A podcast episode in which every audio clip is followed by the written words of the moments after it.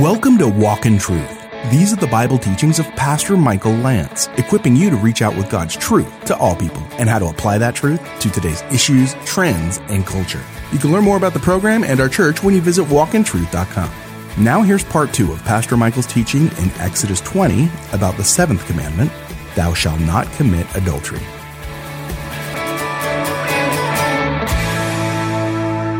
If you look at the final commandment, which is about coveting, seventeen, you shall not covet your neighbor's house, and you shall not covet what?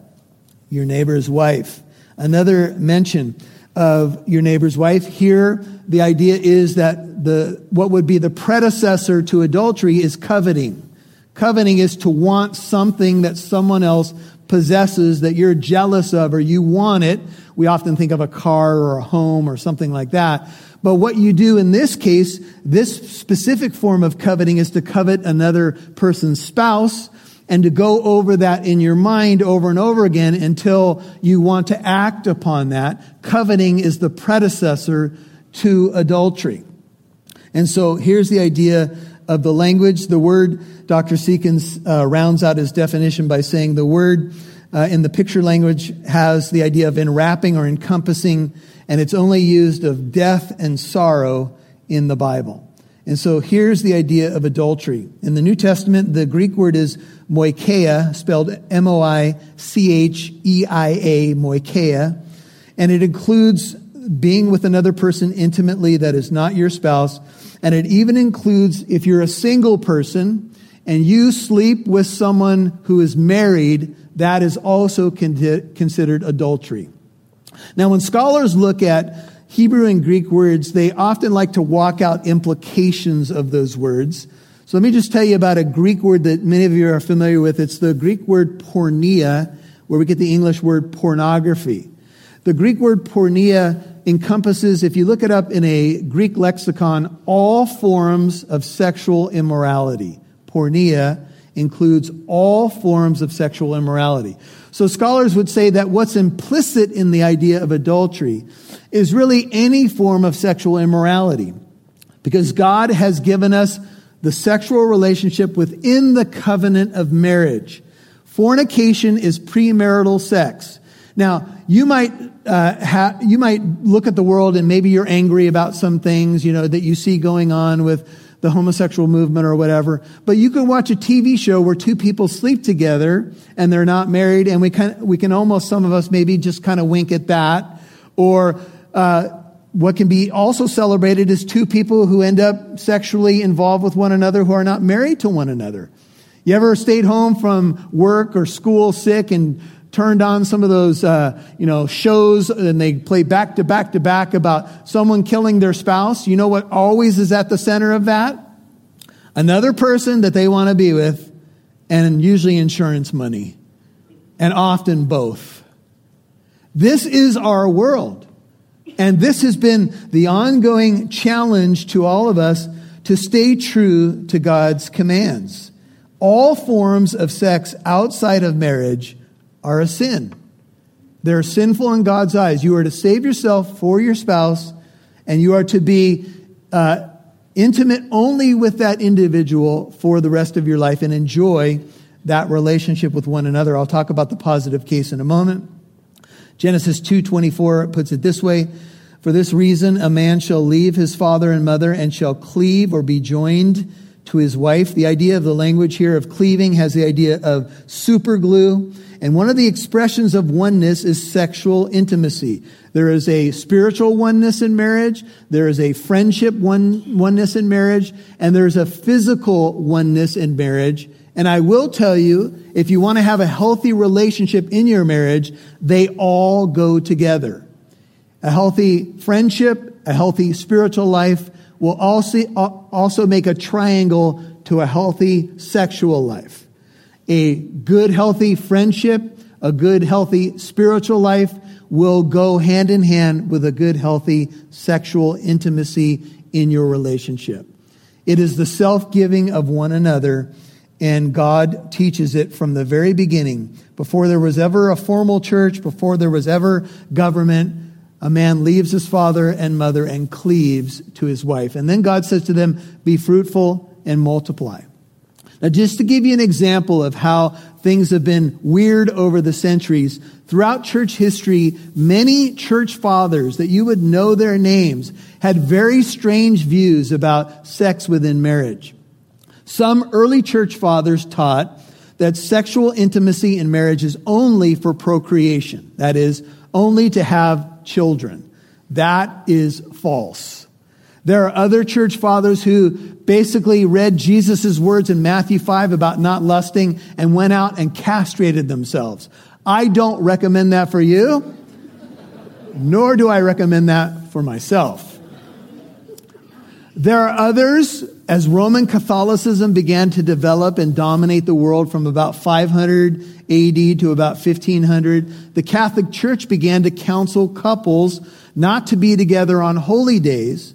By the time it was all said and done, they had one hundred eighty-three holy days in a three hundred sixty-five day year, basically telling couples not to be intimate half of the year on account of holy days that were simply just man-made rules.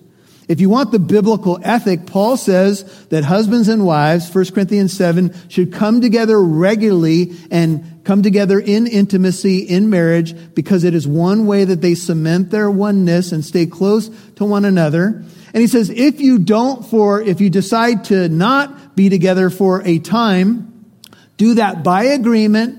Dedicate yourself to prayer and fasting and come back together quickly, lest the devil tempt you. Those are not my words. Those are Paul's words. And he says that the wife's body does not belong to her, but to the husband. And the husband's body doesn't belong to him, but to the wife. And that we have a responsibility one to another to meet our needs in this area. It is always wrong for a spouse to hold sexual intimacy over a spouse's head. Don't do that. It's a mistake. Now, if you have other issues, then get help with those issues. Now, the bedroom will suffer when your relationship obviously is not right. Your oneness will be affected at every level. And uh, Jesus addresses some of these issues in the book of Matthew. So I'm going to turn you to the book of Matthew. We're going to be turning to a few passages. Matthew chapter nineteen. Now, many in the homosexual community have said that Jesus never addressed the issue of homosexuality, and for that matter, he did not address bestiality, Matthew chapter nineteen, the first gospel. The reason that Jesus didn't address homosexuality specifically in his earthly ministry is because most of his sermons were to a Jewish audience. The Jewish audience that Jesus addressed would have known that Leviticus condemns homosexual behavior with the death penalty. Uh, I, I don't think that it was as big of a deal in Israel as it was in the Gentile world. That's why when Paul writes in Romans and First Corinthians, he addresses these things more specifically because of his audience.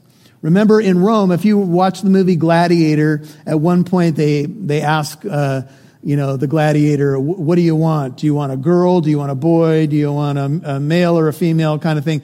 Because in the Roman world, there was all this lewd conduct going on. The Jews knew the Torah, so they didn't need a lot of instruction from Jesus in terms of what, what was right and wrong in God's eyes. That's why Jesus doesn't specifically address it. But I will say it doesn't let you off the hook, because the whole Bible comes from the living word, Jesus himself. All scripture is inspired by God. Amen. But here's what Jesus did say. He was addressed by the Pharisees in Matthew nineteen about the issue of divorce. They came, nineteen three of Matthew, testing him, as they often did. They were always, they always regretted it. And they said, is it lawful, Matthew nineteen three, for a man to divorce his wife for any cause at all? And Jesus answered and said, have you not read that he who created them from the beginning, uh, an appeal now to Genesis, made them male and female? That's Genesis one twenty-seven.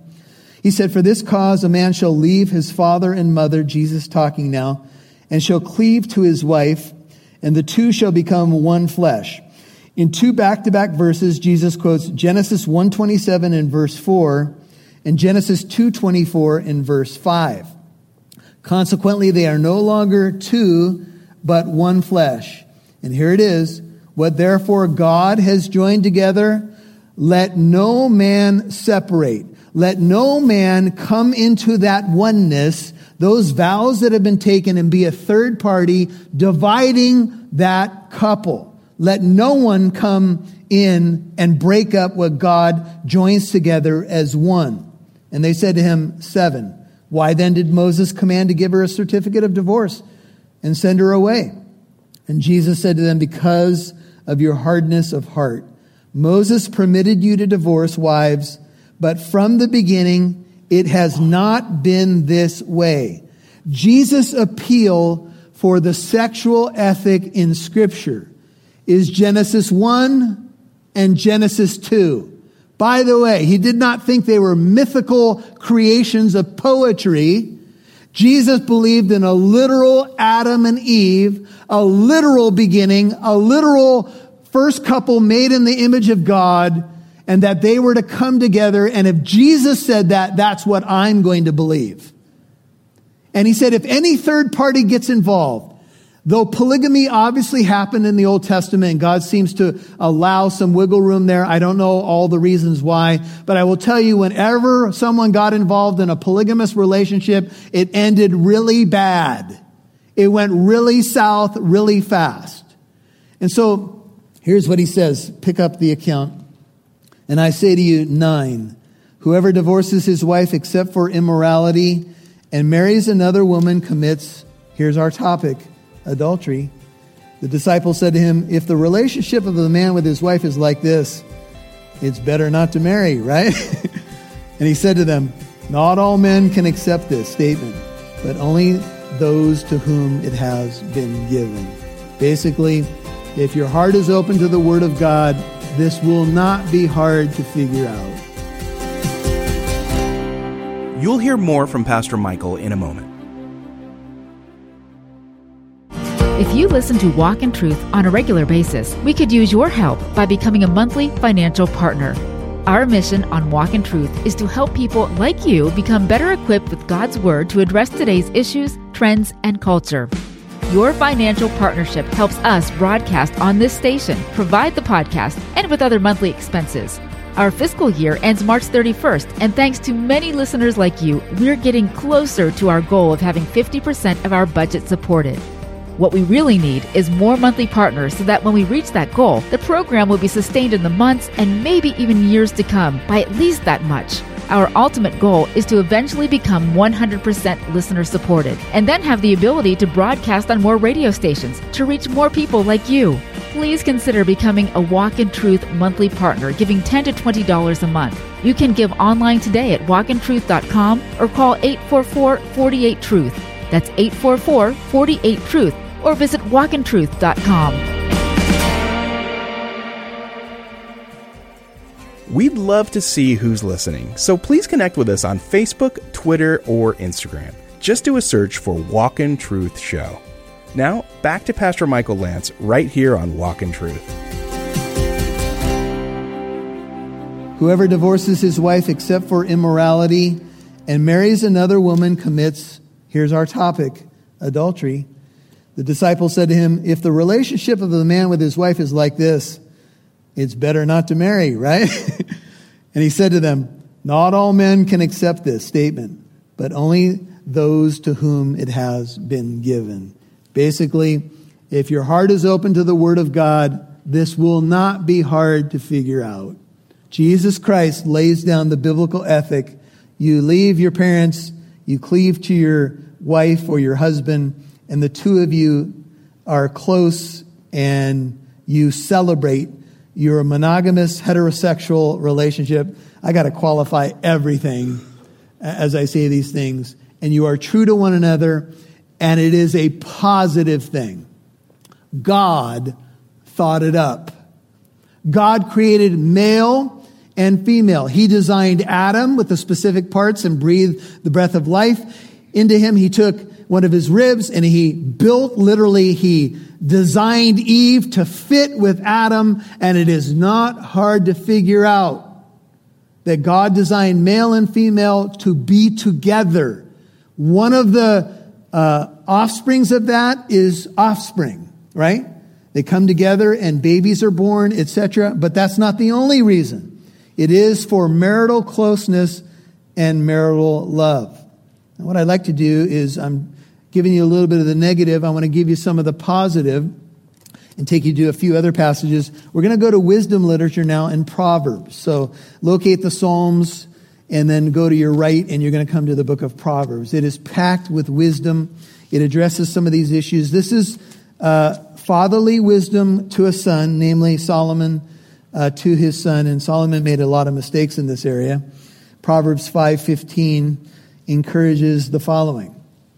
And as you turn there, just know that bi- the biblical view is that sex is not merely procreational.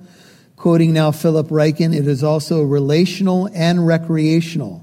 Sex is for love, for pleasure, and for joy. Proverbs five fifteen says, drink water from your own cistern and fresh water from your own well. Should your springs be dispersed abroad, streams of water in the streets? Let them be yours alone, and not for strangers with you. Let your fountain be blessed, and rejoice in the wife of your youth. As a loving hind and a graceful doe, let her breast satisfy you at all times. Be exhilarated always with her love. For why should you, my son, be exhilarated with an adulteress and embrace the bosom of a foreigner? For the ways of a man are before the eyes of the Lord, and he watches all his paths. His own iniquities will capture the wicked, and he will be held with the cords of his sin. He will die for lack of instruction, and in the greatness of his folly, he will go astray. It does us no good in the church to not talk to people about issues that are everywhere in the culture and on everybody's mind. The Bible has all kinds of wisdom in this area. Flip over to Proverbs chapter six. Look at verse twenty-three. Proverbs six twenty-three, it says, the commandment is a lamp and the teaching is a light, and reproofs for discipline are the way of life, to keep you from the evil woman, from the smooth tongue of the adulteress. six twenty-five, do not desire her beauty in your heart, nor let her catch you with her eyelids. For on account of the harlot, one is reduced to a loaf of bread, and an adulteress hunts for the precious life. Can a man take fire in his bosom and his clothes not be burned? Can a man walk on hot coals and his feet not be scorched? So is the one who goes into his neighbor's wife, one who commits adultery. Whoever touches her will not go unpunished. Men do not despise a thief if he steals to satisfy himself when he's hungry. But when he is found, he must repay sevenfold. He must give all the substance of his house. The one who commits adultery with a woman is lacking sense. He would destroy himself who does it. Wounds and disgrace he will find, and his reproach will not be blotted out. For jealousy enrages a man, and he will not spare in the day of vengeance. He will not accept any ransom, nor will he be content though you give him, you give many gifts. You try to pay him off. You say, I'm so sorry. A jealous husband, a jealous and wounded wife, there's often much more that goes with that, including violence. And sometimes people killing other people because they have been robbed of something very precious.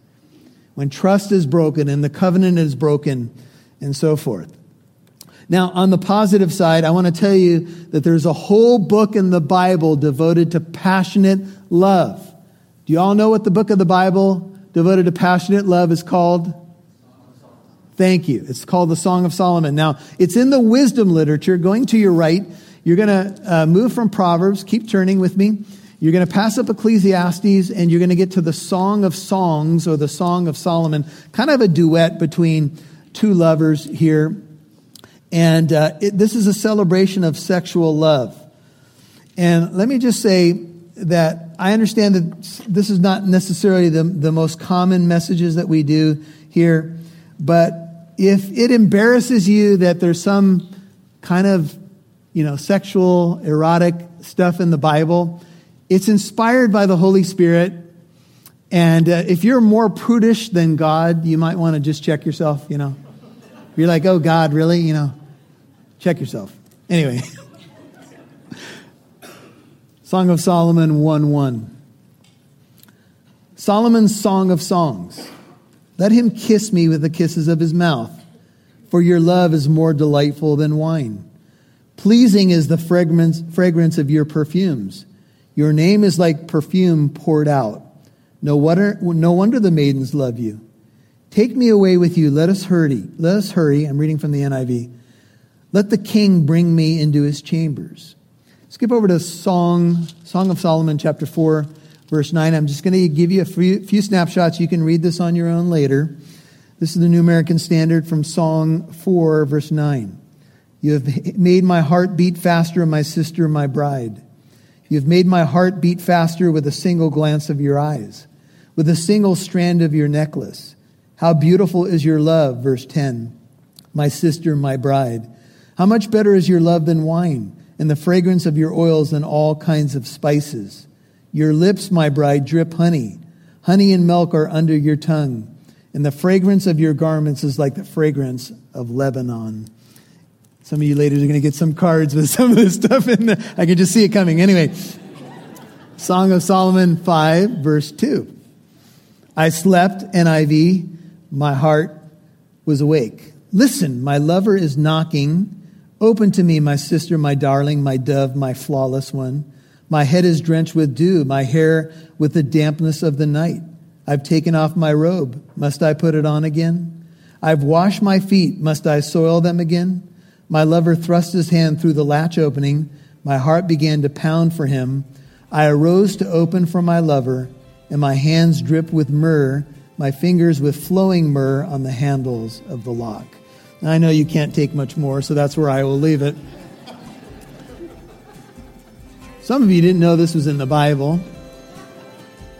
But what this does is tell, tell you something. The Bible celebrates intimate love within marriage. You've been listening to The Seventh Commandment, Thou Shalt Not Commit Adultery, Part two on Walk in Truth. And that was Pastor Michael's teaching in Exodus chapter twenty. If you missed any part of today's program, you can listen to Walk in Truth on Spotify, Apple Podcast, or wherever you get your podcasts. We would love to hear from you. You can email Pastor Michael with your questions you may have from his teaching today, or maybe you have a question about something else, or need encouragement, or prayer. Or maybe you'd like to let us know how Pastor Michael's teachings have affected you. You can email Pastor Michael at contact at walkintruth.com. That's contact at walkintruth.com. And thanks for reaching out. You can also find our mailing address on walkintruth dot com. Now here's Pastor Michael with the final word.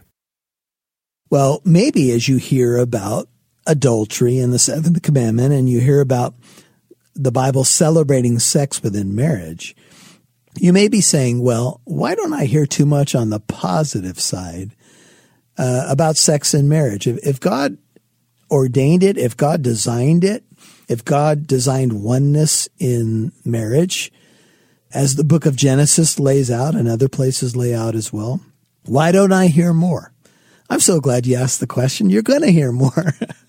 Recently in our fellowship, we taught through the book of the Song of Solomon, which is all about intimate love within marriage. And we're going to air that right here on Walk in Truth in the near future. I can't give you the exact date, but it's coming. And I will tell you, when we preached this recently at our home fellowship, it was a mixed reaction. Some people were thrilled to hear about the positive side of sex within marriage, God's design, oneness, and uh, enjoyment and fulfillment in that area. And other people weren't as comfortable for whatever reason. But sometimes when we're uncomfortable, that could be okay too, because it means that we might be stretching and growing in areas where we lack some comfort. So, hey, be on the outlook, be on the lookout, not the outlook, be on the lookout for the Song of Solomon, which will be airing right here on Walk in Truth in the near future. And that will hopefully answer many of your questions about this topic. This is Pastor Michael Lance. This is Walk in Truth. We're going through the Ten Commandments. We're at the seventh one. So glad that you've been joining us. Hey, if we can minister to you in any way, we have a phone number available for you to call Tuesday through Friday during normal business hours. Out here in Southern California, it's eight four four, four eight, TRUTH. That's eight four four, four eight, TRUTH. Lord willing, we'll see you right here tomorrow on Walk in Truth. See you then. Remember, Walk in Truth is a listener-supported ministry. If you're a longtime listener, your financial partnership helps us broadcast on this station, provide the podcast, and with other monthly expenses. And hopefully, Walk in Truth helps people like you dive deeper into the Word of God and apply it to their life. Our fiscal year ends March thirty-first, and thanks to many listeners like you, we're getting closer to our goal of having fifty percent of our budget supported. What we really need is more monthly partners so that when we reach that goal, the program will be sustained in the months and maybe even years to come by at least that much. Please consider becoming a Walk in Truth monthly partner of at least ten dollars a month. You can give online at walk in truth dot com or call eight four four, four eight, TRUTH. That's eight four four, four eight, TRUTH.